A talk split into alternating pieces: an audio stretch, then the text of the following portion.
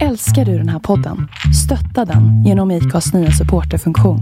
Det är helt upp till dig hur mycket du vill bidra med och det finns ingen bindningstid. Klicka på länken i poddbeskrivningen för att visa din uppskattning och stötta podden.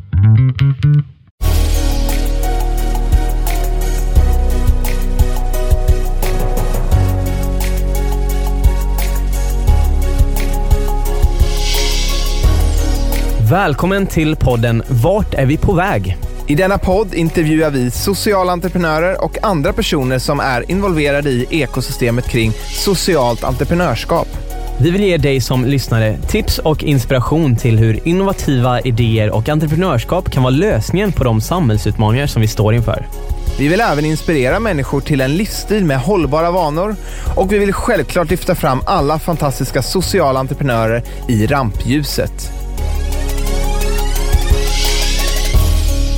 Anders Jakobsson är entreprenören som 2019 blev utsedd till Årets supertalang av Veckans Affärer.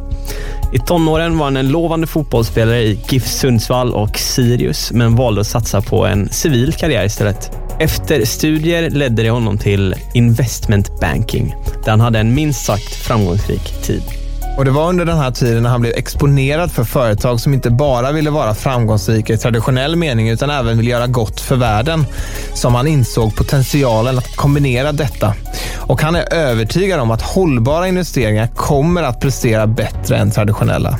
Därför jobbar han nu med Blue som aktiv investerare i bolag som berör skärningspunkter mellan hälsa och planet med särskilt fokus på vatten. Mer om detta och hans bästa tips till dig får du i detta avsnitt. Så häng med oss, nu kör vi! Det gör vi.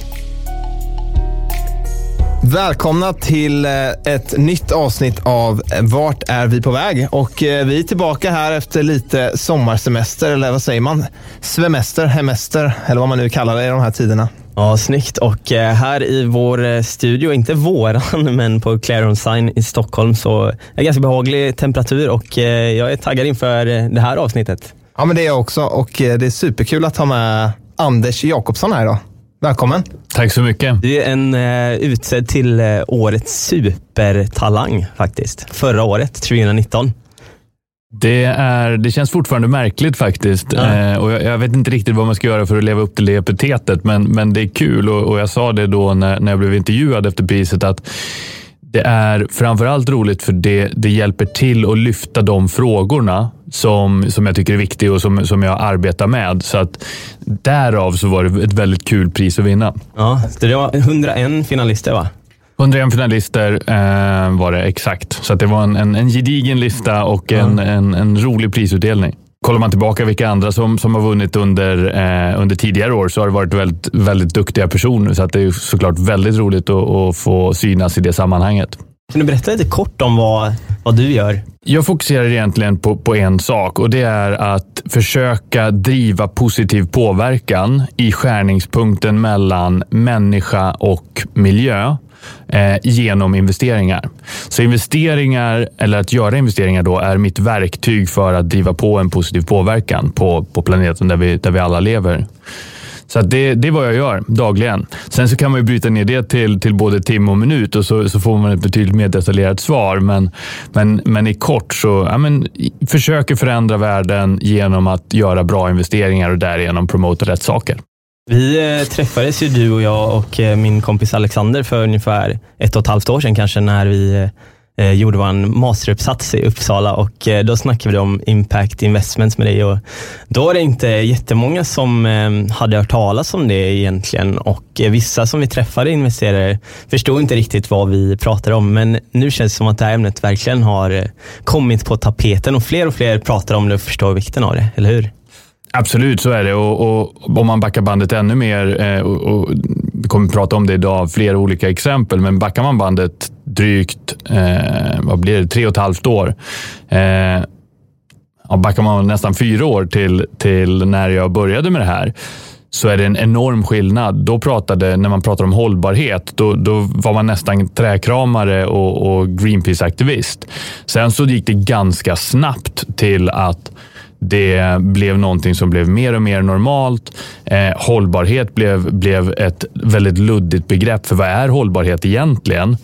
Eh, och sen så har vi sett en otroligt snabb utveckling med ett, ett, verkligen en, ett ökat medvetande hos, den generella hos allmänheten. Eh, ett större intresse för frågorna, inte minst drivet av Greta och så vidare. Eh, och Det har gjort också att, att det har blivit mer investerare som fokuserar på impact. Man är lite rädd att hamna utanför om man inte kör på, eller? Ja, men det tror jag. Jag tror att man, man är rädd att hamna utanför eh, och, och sen så har det också blivit lite av en hygienfaktor, vilket såklart är superbra. Att det är en hygienfaktor gör ju att, att, att många fler behöver göra det. Jag tror ju dock att, att framåt så, så kommer man behöva spe, specialisera sig eller fokusera ännu mer på vissa områden. Eh, FNs håll, 17 hållbarhetsmål är ett bra sätt, ett bra sätt att strukturera det här. Man brukar beskriva det som, som en affärsplan för världen, vilket jag tycker är ett ganska intressant sätt att se på det. Och, och det är 17 områden som man kan, eh, kan, som man kan arbeta med. Och, och, och det är ett ganska bra sätt för att inom alla de 17 områdena så behöver det ske en väsentlig förändring. Men alla kan inte göra allting, men man kan alltid sikta in sig på någonting. Och det, det tror jag vi kommer se mer av, att man specialiserar sig på ja, till exempel vatten eller mat eller energi eller någonting annat. Och, och det, det tror jag kommer leda till ännu bättre utveckling, ännu snabbare utveckling framåt. En eh, dag för dig ser lite olika ut säger du och man kan bryta ner den i timmar och minuter. Men har du några rutiner som du ändå följer? Så här? Vissa går upp klockan fyra, vissa käkar tio ägg. Liksom. Har du någon sån här grej? Ja, men ingen, ingen sån grej riktigt. Jag, jag, försöker, jag har en dotter som är åtta månader så att jag, jag har gått igenom en ganska stor förändring i mitt liv de senaste åtta månaderna. Eh, så, så det som tidigare var en, en, eh, kanske en ganska tydlig dag som alltid nästan började med träning. Eh, börjar nu inte alltid med träning för att man har lite annat att tänka på. Eh, så att jag har inte riktigt landat i hur, hur dagen ska börja på bästa sätt. Men, men om man skulle säga någonting och, och någonting som ändå jag tycker är viktigt är att jag, jag, tycker det är viktigt, kom upp på morgonen. Eh, jag tycker det är viktigt att träna på morgonen för då rensar man skallen. Eh, så gå, går det att få till en dag, då är det en riktigt bra start på dagen. När du inte tränar på morgonen, hur känns det då? Ja, men då, då känns det som man har en skuld till sig själv som man går och bär på hela dagen. Eh, så det, det, är bättre att klara av det direkt på morgonen så slipper man ha den känslan som ligger och naggar. Kan man fokusera fullt ut på allt annat sen under resten av dagen. Jag pratade med någon häromdagen om det och han sa att han, eh, alltså mycket i hans träning kan vara så att han kommer på en idé som typ kan lösa hela veckan. Så att liksom att då stressa till jobbet och lägga massa tid bara på att tänka kanske kan lösas genom ett, ett träningspass eller springa som han brukar göra. Absolut. Nej, men jag tycker det är precis så skulle jag säga. Jag brukar faktiskt använda löpbandet som just den typen av, av verktyg för att rensa skallen, tänka på, eh, tänka på ett problem på ett annorlunda sätt. Där står du i din egen värld under ja, men, halvtimme, 45 minuter, timme eller hur länge du springer och har ganska mycket tid att, att springa och klura på någonting snarare än att sitta med ett papper och försöka lösa ett problem. Och jag håller verkligen med om att det, det är en, ett, ett bra sätt att, att bryta ner ett problem och göra någon, någonting annorlunda. Sen tror jag dessutom, eh, inte minst i covid-tider som vi lever i, men, men jag tror att dessutom att, att träna, att hålla sin, sin fysiska hälsa och sin mentala hälsa eh, i, i, ett bra, i bra form är extremt viktigt och kommer bli ännu, ännu viktigare. Tränar du till något särskilt? Typ, eh, håller du på med några lopp eller åker skidor eller något sånt här liksom, som vissa gör? Nej, men jag, jag spelade jättemycket fotboll innan och, och, fotboll är någonting som ligger mig väldigt varmt om hjärtat. Nu spelar jag knappt längre. Jag dyker väl upp och gör no, något inslag i korpen kanske från tid till annan. Men, men annars så, så för mig att kombinera att kunna vara ute i naturen och att träna fysiskt är väldigt, väldigt eh, viktigt. Och då hamnar du ganska snabbt om jag gillar att simma, jag gillar att åka skidor, jag gillar att springa ute, jag gillar att cykla ute. För då gör man saker samtidigt som man faktiskt ja, men njuter av att vara ute i friska luften. I den här rollen som jag har så handlar väldigt mycket om att sätta målsättningar och såklart gör jag det när jag, när jag tränar också. Så att, ja, men, Vasaloppet är kul eh, och så vidare. Är det kul? Det är kul. det, det, var inte kul. Förra gången jag åkte, då var det inte kul. Och då ska jag faktiskt säga, då klev jag av i Evertsberg. För jag tyckte inte det var kul. Eh, Men det är ändå bra att kunna göra det. Att kunna liksom... Jag var stolt över mig själv, ja. faktiskt, att jag gjorde det. För att jag, och jag gjorde det av anledningen att jag har åkt Vasaloppet ett antal gånger innan. Eh, det här var och, och här, här, här, har man ju, här får man höra väldigt olika saker. Vissa säger så här, ja, men du är svag psykiskt som, som klev av Evertsberg bara för att det var lite jobbigt. Det, det snöade, det var dåliga spår, du hade dåliga skidor och så kliver du av halvvägs. Vad, vad är det för vinnarskalle? Men jag kände verkligen att varför ska jag fortsätta i två och en halv, tre timmar till när jag inte tycker det är kul? Jag, nej men jag, har åkt, jag har åkt 45 km, 47 km upp till Evertsberg. Då kliver jag av och så kan jag, kan jag ha, en, ha en härlig, ett härligt minne av det istället för att kriga och få, få en dålig kom, total upplevelse av, av det loppet. Har det här liksom hjälpt dig någonting att eh, hela tiden jobba efter mål? Har det liksom hjälpt dig i om man går tillbaka lite till det här med mental hälsa som, som, eh, som vi pratade om tidigare. Men, mental hälsa tror jag väldigt mycket handlar om, om att sätta målsättningar, att bryta ner eh, uppgifter, eh, problem, områden som man jobbar med i saker som faktiskt är hanterbara, som är överkomliga, som man ser själv hur man kan klara av. Eh, jag tror att, jag kommer tillbaka till det här med målsättningar, men, men jag tror att mycket mental hälsa som man pratar om idag är, eh, är kring reaktiv eller man är utbränd eller man har gått för långt så att man behöver gå till en psykolog eller få hjälp att komma tillbaka upp på banan. Det är väldigt, väldigt få som pratar om mental hälsa i, i termer av proaktiv träning.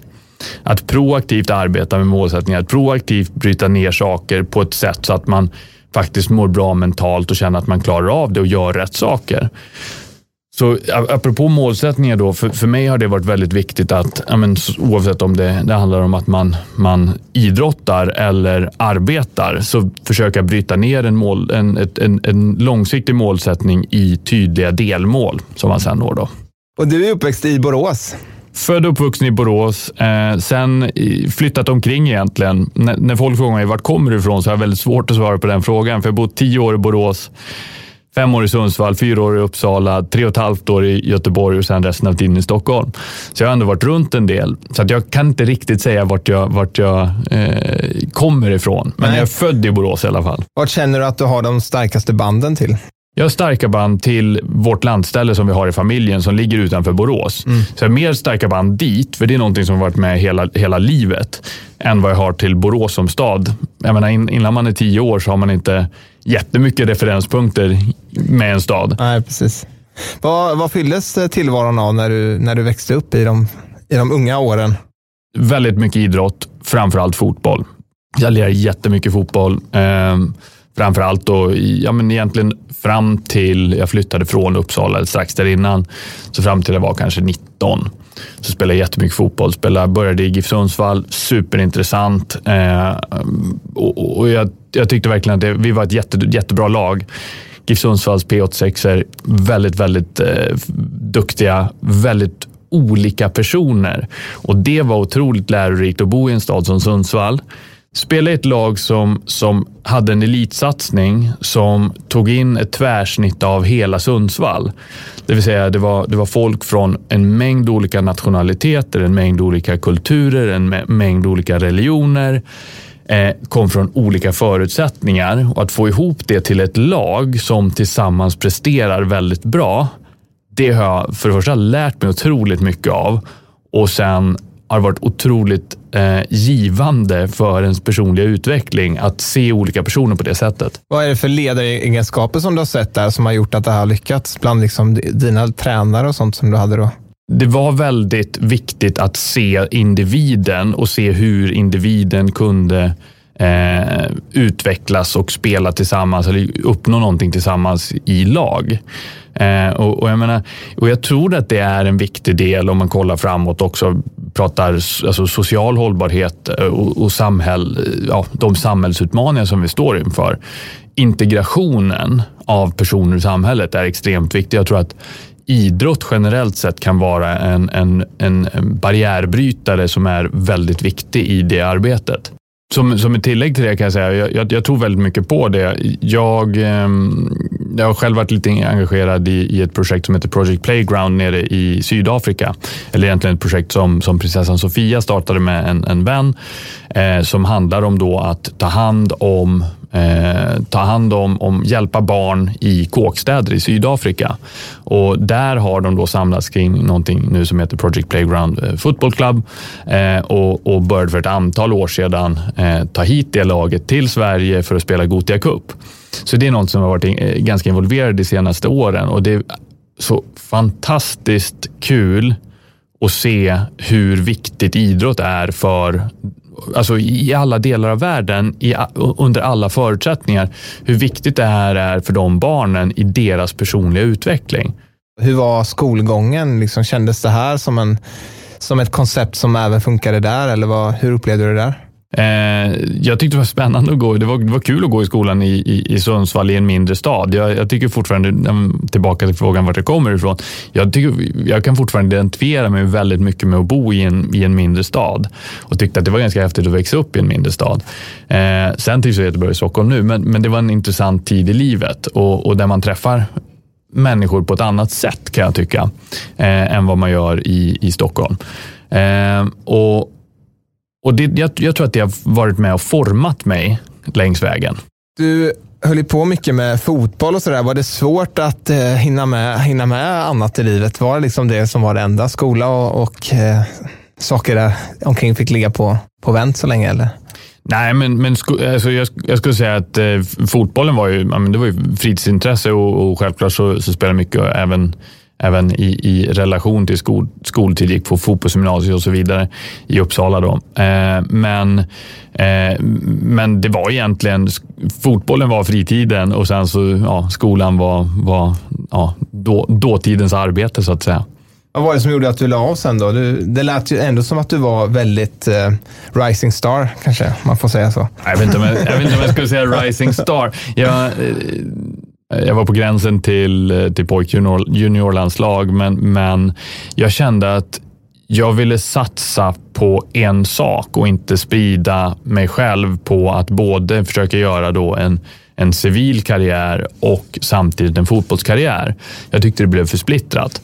Eh, och, och, i det valet då så kände jag att amen, då vill jag lägga eh, mer kraft tidigare på den civila karriären, det vill säga plugga och sen eh, då utveckla mig i ett jobb och så vidare, snarare än att gå en, eh, en fotbollskarriärsväg. Eh, och det var det som egentligen gjorde då att jag, jag trappade ner fotbollen. Har du ångrat det här beslutet någon gång? Jag har inte ångrat det, men jag tänker tillbaka på fotbollstiden säkert en gång i månaden ganska ordentligt. Liksom. Både, både relationen, alltså kompisarna, gemenskapen i laget, eh, känslan av att, att vinna en match tillsammans. Så det kan jag sakna i, i ett idrottsögonblick och, och liksom det här att du kan skrika på varandra på planen för att du vill uppnå någonting. Samtidigt så går du in sen och är bästa polare i omklädningsrummet. Det är någonting som jag kan, kan sakna i arbetslivet att, att man kan ha den dynamiken för att man jobbar mot ett gemensamt mål. Vad har det varit för frågor som har liksom, eh, engagerat dig i, bakåt i tiden? Jag skulle nog säga att det, det, det, är, inga jätte, det är inga jättetydliga frågor som, som har, det är inga frågor som, har, som jag verkligen har brunnit för eh, på det sättet, utan jag har alltid velat göra skillnad, velat gå en annan väg. Eh, det har varit det som har varit min drivkraft till att göra någonting. Jag har inte haft några frå frågor som jag brunnit för.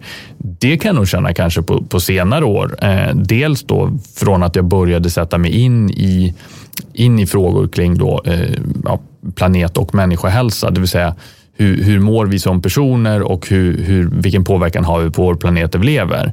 Eh, och sen eh, också, det är ganska livsomvälvande att få en, en, en, dotter. Det har fått sak, det, då har jag satt saker i perspektiv mer än vad jag kanske gjorde tidigare. För det första, du kom från eh, investment banking. Vad är det för någonting? Och för det andra, de eh, kollegorna som du har kvar i den, eh, på den sidan, eller vad man ska kalla det. Vad, hur tror du de tänker med eh, eh hållbara investeringar? Ja, nej men om man börjar då med investment banking. Det, det är egentligen det jag jobbade med på, på ren svenska. Och det är bra att du ställer frågan. På ren svenska så, så jobbade jag som, som rådgivare eh, åt entreprenörer som antingen ville ta in kapital till sitt bolag eh, eller ville sälja sitt bolag hjälpte dem i det. Och, och, jag brukar säga att jag, jag, jobbade med entreprenörer för jag tycker entreprenörskap är så otroligt spännande och, och, givande att jobba med. Och Jag försökte i den rollen vara en brygga mellan mer institutionellt kapital eller större företag. Den världen som kan vara ganska komplex, teoretisk och, och, och trasslig för en entreprenör att förstå. Så var en brygga mellan eh, den institutionella världen och entreprenören. Så egentligen kunna översätta och skapa den bryggan. Eh, Institutionella, det är alltså banker och fonder och sånt? Ja, det kan vara private equity-fonder, det kan vara banker, det kan vara eh, större företag som, som gör förvärv och så vidare. Så, så det liksom var, var vad jag de facto gjorde på, på investmentbank. Som är, kan, ja, det, det, det, är ett ord som, som det slängs med lite ibland. Ehm, och, och jag tror att det som kommer hända och, och jag menar, i, alla, i alla vinstdrivande verksamheter så kommer man att behöva ta en större hänsyn till eh, ett hållbart perspektiv eh, i, sin, i sin basbusiness. Så att även investmentbanker, liksom alla andra typer av företag, kommer att, att behöva integrera det här i sin affärsmodell mer och mer. Det är bara att det tar lite längre tid. Eh, och, och, och min, min målsättning när jag gjorde ett annat karriärval då, det var ju att försöka agera katalysator så att, det här, så att den här förändringen kan gå snabbare.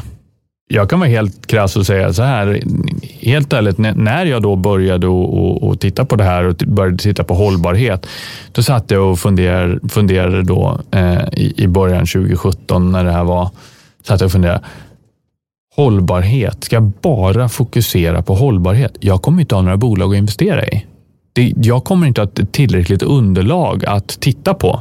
Och Det här är 2017 och jag tror inte jag var ensam om, om att tänka så Eh, eller ha den synen just då. Och sen, sen har det varit en snöbollseffekt som har varit så extremt accelererande så att man knappt kan förstå. Att vi sitter idag och, och pratar hållbarhet, det var mer eller mindre otänkbart för mindre än fyra år sedan. Och det är fascinerande över hur snabbt saker kan utveckla sig. Men hur har det kunnat gå så snabbt då? Jag, jag tror att det handlar, det handlar om den här typen av plattformar. Alltså en podd, det handlar om hur, hur snabbt saker kan få viral spridning nu för tiden. Och viral spridning är, det är också lite, lite av ett buzzword. Men, men en viral spridning skapar ju en sak och det är medvetenhet. Eh, om vi pratar Greta för en sekund så kan man säga att det, det Greta har gjort, både om man säger i sin i, sin, i, den grupp som hon själv tillhör, alltså unga personer, eh, men också för äldre personer. Hon har ökat medvetenheten om att det här är en fråga som vi måste diskutera. Och Vi kan stoppa där. Och, och även om, om Greta skulle sluta göra det hon gör idag, så har hon ändå drivit, drivit på en extremt ökad medvetenhet och att folk ställer frågor, folk skapar poddar, folk skriver debattinlägg, folk börjar investera inom det och intresserar sig för frågan och då börjar vi få en förändring. Och eh, den verksamhet som du bedriver idag just inom detta, Nej, men, eh, jag jobbar för en plattform som heter Blue eh, och eh, gör egentligen då investeringar. Jag, jag själv, som vi var inne lite på tidigare, jag tror väldigt mycket på att försöka vertikalisera eller fokusera in på segment. Traditionellt sett så när, när man tittar på investeringar så har man ju delat in det i faser. Man, man tittar på, vi gör en, en seed eller sådd investering eller vi gör en venture investering eller vi gör en, en en, en, eh, investering i ett moget bolag. Det är så som man normalt sett har gjort det. Och varför har man gjort det? Jo, det är för att så eh, institutionella kapitalförvaltare förvaltar sitt kapital och allokerar sitt kapital. Eh, jag tror mycket mer framåt så tror jag mycket mer på att amen, istället för att då dela in det i, i olika faser då, tror jag att det, det kan vara en intressant approach att ta och säga att amen, jag, jag vill bli bäst på vatten. Jag vill kunna mest om vatten i Sverige, internationellt eller globalt eller i vilket område man nu känner. Jag vill kunna mest om vatten, eh, för kan jag mest om vatten eh, och, och läser på mest, eh, gör bäst utvärderingar, kan vara bäst bollplank till de bolag som jag investerar i, då kommer jag också skapa betydligt mer avkastning till mig själv och alla investerare runt omkring. Och det, då spelar det ingen roll om, om det är ett bolag i ett tidigt eller ett sent skede. För att jag, kan, jag förstår eh, vatten, ekosystemet och värdekedjan. Eh, så att jag investerar då i huvudsak, jag, jag brukar säga det, skärningspunkten mellan hälsa, alltså hälsa för, för människor och att det också ska, ska göra gott för, för världen. Kan du ge ett exempel på ett eh, företag som ni har investerat i som gör just det här? Inom vatten så har vi byggt upp en, en portfölj av investeringar internationellt som, eh, som adresserar en annan väldigt viktig trend tror jag och det är eh, den osunda eh, flaskvattenverksamheten som finns egentligen världen över. Eh, och, och, där har, har jag byggt upp en då investeringstes som egentligen är att jag tror att det kommer ske ett skifte där man går ifrån att köpa buteljerat vatten, oavsett om det är en plastflaska, en, en eh, aluminiumburk eller en, en kartong i kartongformat, så tror jag att den typen av engångsförpackat vatten kommer försvinna till förmån för att man har tillgång till vatten genom kran, men som kanske är filtrerat för att säkerställa att det är, är helt rent och säkert att dricka. Eh, och bakom det så har vi gjort investeringar internationellt i, i ett flertal olika bolag. Det kan ju vara svårt ibland kan jag känna som, eh, som svensk som alltid har eh, vatten i kranen så fort jag vill sätta på den. Att kunna fylla på min flaska. Men eh, hur ser det då ut kanske om vi tänker i, i Afrika till exempel, i vissa länder där. Ehm, är det någonting som du ser att era investeringar och de bolagen kan bidra till att höja livskvaliteten för dem? Absolut, och, och, och jag tror ju jag, jag, brukar prata, när jag pratar vatten och pratar just om den, den här investeringstesen, skiftet buteljerat vatten till distribuerad vattentillgång, eh, så brukar jag prata om tre saker. Jag brukar prata om, om kunskap och tilltro till din vattenkälla. Jag brukar prata om eh, bekvämlighet, att du måste kunna då ha tillgång till det. För att anledningen att vi går och köper vatten i, på 7-Eleven eller Pressbyrån, det är för att vi är törstiga och det är väldigt smidigt att gå och köpa en flaska. Och det tredje är eh, personalization, alltså att, att göra vatten personligt. Både ur ett hälsoperspektiv, men också att det ska vara vatten som du gillar. Du kan till exempel smaksätta. Vilket också är anledningen att om du går in i en Pressbyrån så har du en, en, en vägg av allt från eh, limevatten till citronvatten till hallon till fläder till alla möjliga olika typer. Det är för att vi gillar olika saker. Det vill säga, Eh, vi, vill ha en, person, vi har en personlig preferens i, i termer av smak. Så de tre frågorna brukar jag prata om. Eh, och, och de tre frågorna är eh, lite olika viktiga i olika delar av världen. Eh, om, om du pratar om vatten i Afrika, ja, men då självklart eh, tilltron till vattenkvalitet, men också tillgången till att kunna fylla på är, är helt annorlunda eh, där. Och det, det, är någonting som man, som man behöver adressera. Att komma dit och börja prata om, om plastproblematik, det är ganska långt ner på deras behovstrappa för att de måste till, först tillgodose sitt vattenbehov, att de faktiskt behöver få i sig vatten varje dag som är säkert att dricka. Så det är en typ av behov. Eh, men om man tar kranvatten i Sverige, jag menar, vi har ett väldigt bra kranvatten i Sverige. Samtidigt så ser vi eh, en mängd gånger varje år att vi har bakterier som kommer ut i det och dessutom då så har vi en vattenlagstiftning så att, som, som, som är till viss del eh, till ålder, alltså, som till viss del börjar bli gammal. Eh, och, och Man ska komma ihåg, jag brukar ta USA som exempel, för då, då håller man sig lite längre bort och blir lite mindre politiskt känsligt. Eh, men, men USA har någonting som heter Safe Drinking Water Act den togs fram för ungefär 40 år sedan och baserades då på vilka typer av ämnen som man skulle ta bort, som man behöver rena bort från vatten för att det ska vara säkert. Så att man, man tittar på man, man, tar vatten, man analyserar vatten och säger att amen, um, de här, eh, i det vatten som, som kommer ur kranen så får halterna av eh, ämne XYZ inte vara över ett, eh, ett värde. Eh, men om man då eh, tänker att den här, skri- den här då, eh, lagstiftningen skapades för 40 år sedan i USA, jag är fortfarande i USA. Eh, den här skapades för 40 år sedan i USA. Vad har hänt sedan dess? Jo, men det har kommit ganska många nya ämnen, kemikalier och annat. Förutsättningarna ser nu ganska annorlunda ut. Så att bara för att man sa att, att halterna skulle vara på ett visst sätt, det har kommit nya ämnen som, som, inte, som inte lagstiftningen tar upp. Så att det vi idag tror är säkert dricksvatten är inte alltid säkert dricksvatten. Och det här tror jag är någonting som, som vi svenskar har, har för lite förståelse kring. Eh, liksom alla ja, internationellt sett har för lite kunskap om vad det är vi faktiskt dricker. Folk brukar reagera om, om vattnet är brunt. Gör ett, gör ett blindtest bara för att liksom testa. Gör ett blindtest, köp, köp hem fem olika eh, flaskor av vatten från en butik.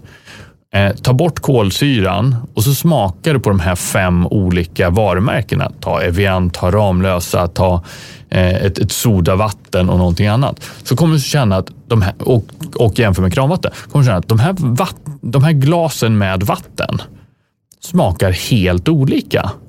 Och det beror på vilken mineralkomposition de har. Man märker ju verkligen att du är en eh, vattennörd. Har du, du har stenkoll på den 40 år gamla amerikanska vattenlagstiftningen och allting. Det är, det är grymt. Det är så viktigt.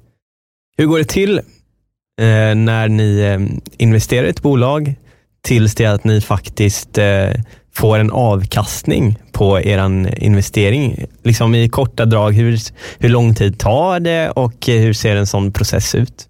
Det korta svaret är att väldigt olika. Det är olika varenda gång. Eh, det lite längre och utvecklade svaret skulle vara att eh, det, från det att man investerar så, så jag brukar säga att det, det, bör, det finns tre faser av en investering. Entry, enhancement och exit. Och I alla de tre faserna kan du skapa värde. Entry då är under investeringsfasen, det vill säga innan du investerar, men när du gör en investeringsutvärdering.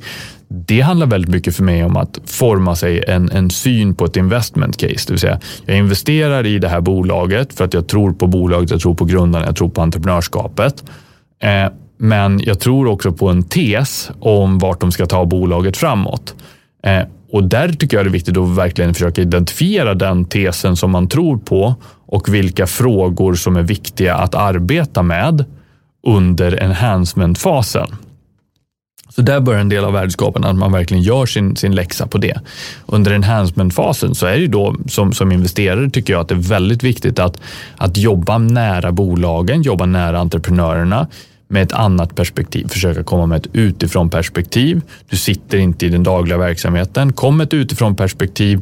Försök tillföra ett strategiskt perspektiv. Om vi tar vatten som exempel igen, som jag jobbat mycket med. Men försök tillföra ett, ett internationellt perspektiv på hur olika stora aktörer tänker, agerar i de här frågorna, hur det påverkar hur vi i, det specifika investeringsbolaget ska agera på kort, medel, lång sikt.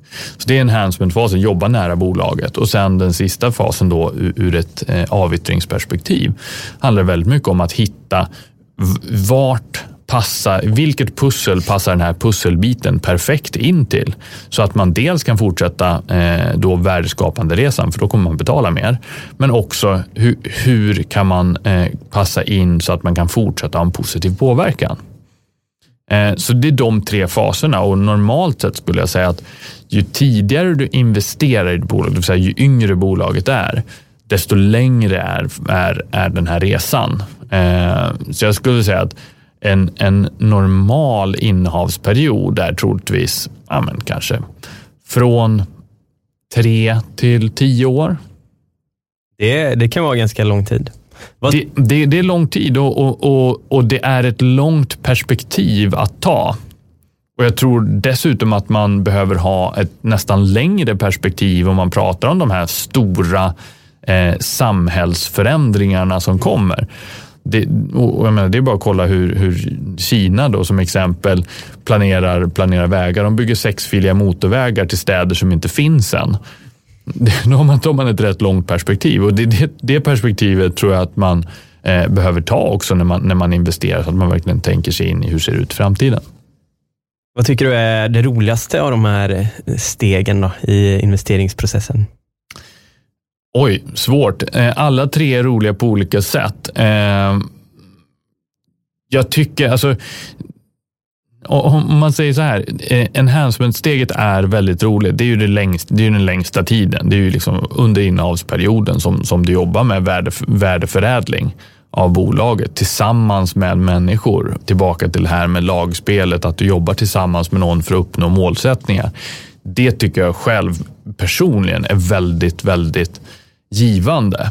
Eh, samtidigt är det alltid fantastiskt kul i tidiga skeden när du hittar ett bolag som du blir engagerad i. Du gräver lite grann och så blir det bara bättre och så blir det bättre och så blir det bättre. Och du vill inget annat än att men här ska jag investera för här finns det en otrolig möjlighet att ja, men dels skapa värde men också positiv påverkan. Den här enhancement-fasen, hur går det till? Är det att du eh, står på en eh, fabrik och bygger ihop en eh, vattenreningsmaskin? Eller att du sitter i ett styrelserum? Eller hur går det till?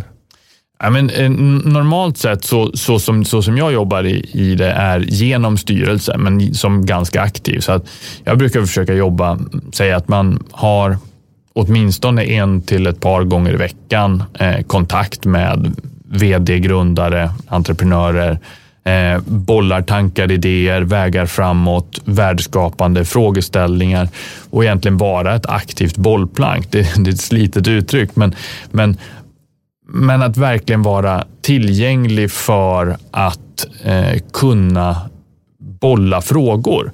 Det är inte så att jag har alla svar, absolut inte. Men jag kan ge ett externt perspektiv utan att sitta i det. Så att jag tror att det faktiskt kan vara till en nackdel ibland att som investerare stå och montera den här vattenrenaren på, på fabriksgolvet.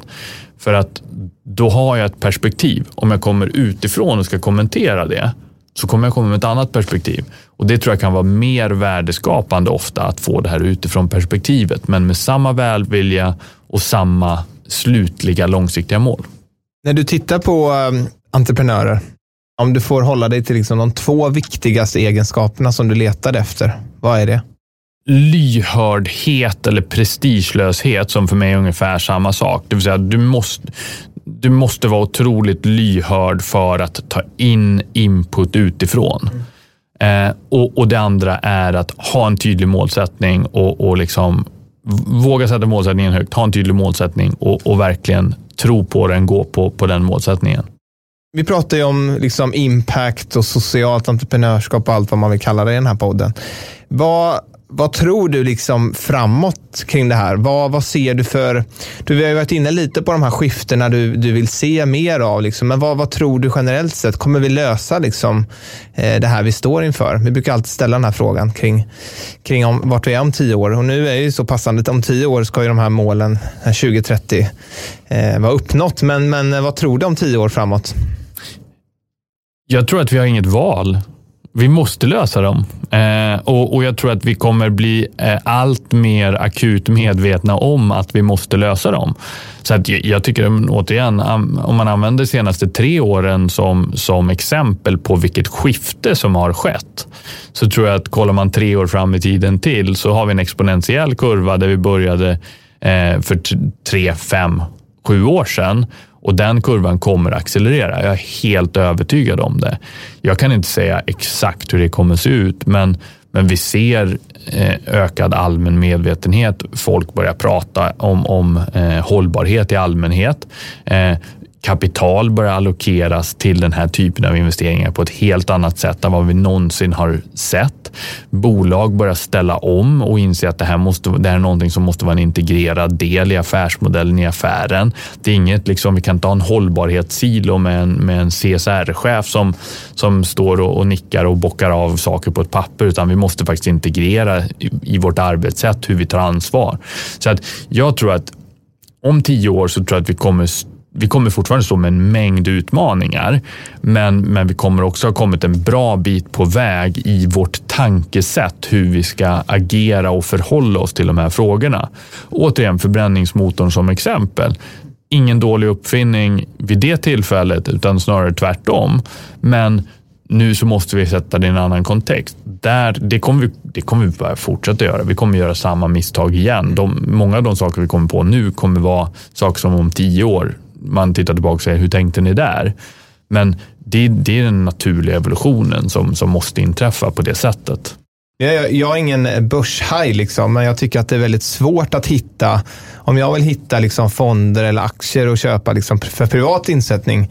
Jag tycker det är väldigt svårt att hitta de här riktiga, där man kan känna sig så här, men nu går jag och lägger mig på natten och verkligen känner att mina pengar ligger på bra ställen. Det är alltid så här när de har de här ifrågasatta branscherna så är det alltid något man måste nästan tumma på. Liksom. Och, och ja, det kanske inte är helt fel i sig. Man kan ju väl göra så gott man kan. Men, men vad, vad ser du där? Ser du att det börjar komma mer och mer där det faktiskt är riktigt bra eh, sätt att investera sina pengar i? Ja, men det, bör, det börjar komma. Eh, det börjar komma, men jag håller helt med dig om att det, det är väldigt svårt att som, som privatperson hitta hitta intressanta investeringsmöjligheter i fonder eller, eller produkter som har en väldigt tydlig eh, impact-agenda. Eh, och, och, men jag tror att det är någonting, det, det kommer nog ganska snart. Jag tror också att där har vi ett ansvar. Vi har ett eget ansvar i de frågorna.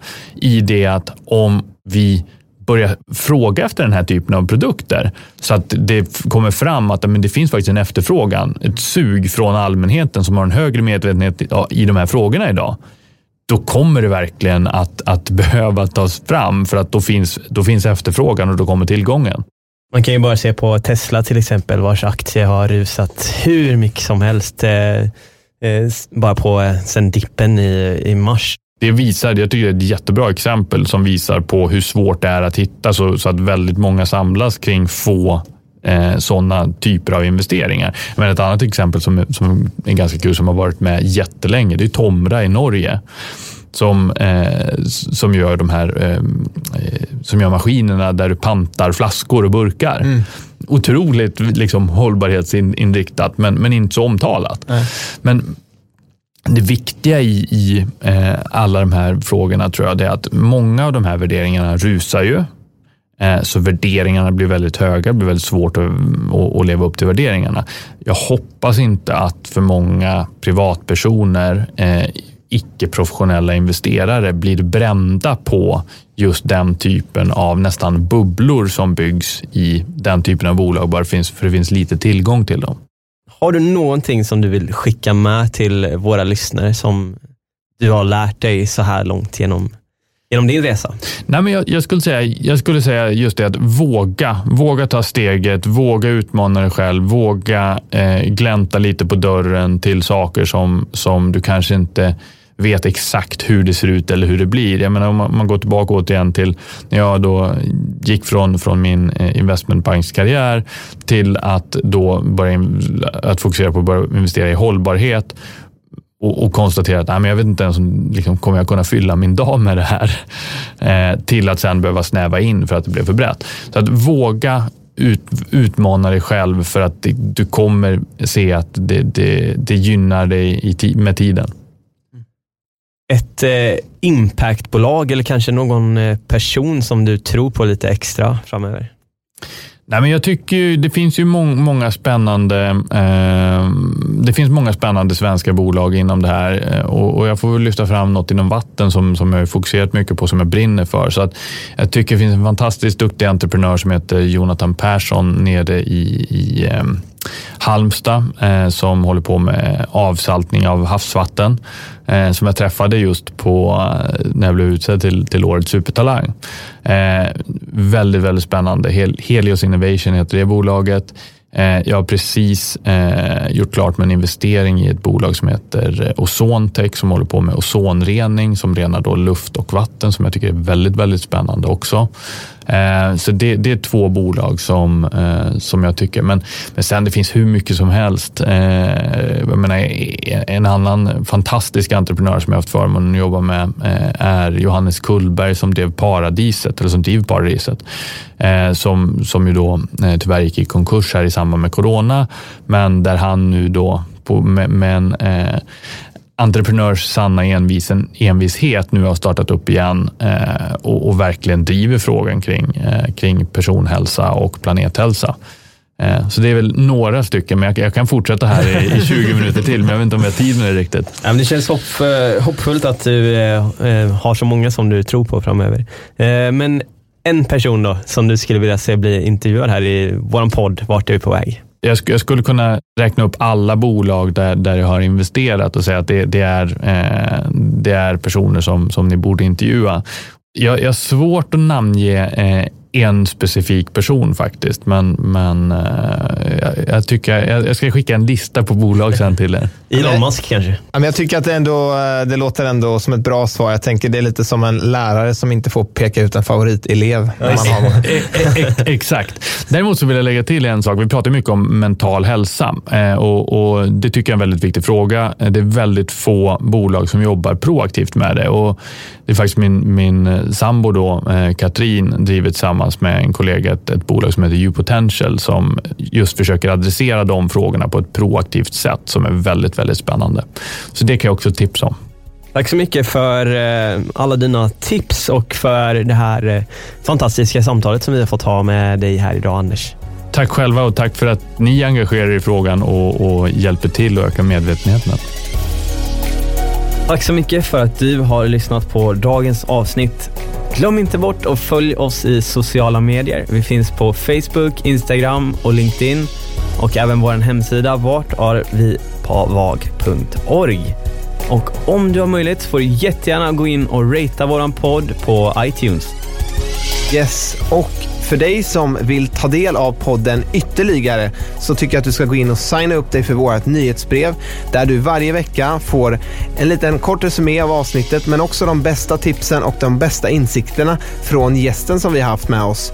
Eh, så om du har varit ute på språng och inte haft möjlighet att anteckna något så gör det ingenting utan du får det på ett mail veckovis. En riktigt bra deal helt enkelt. Så se till att signa upp dig så fort som möjligt så ses vi nästa vecka igen.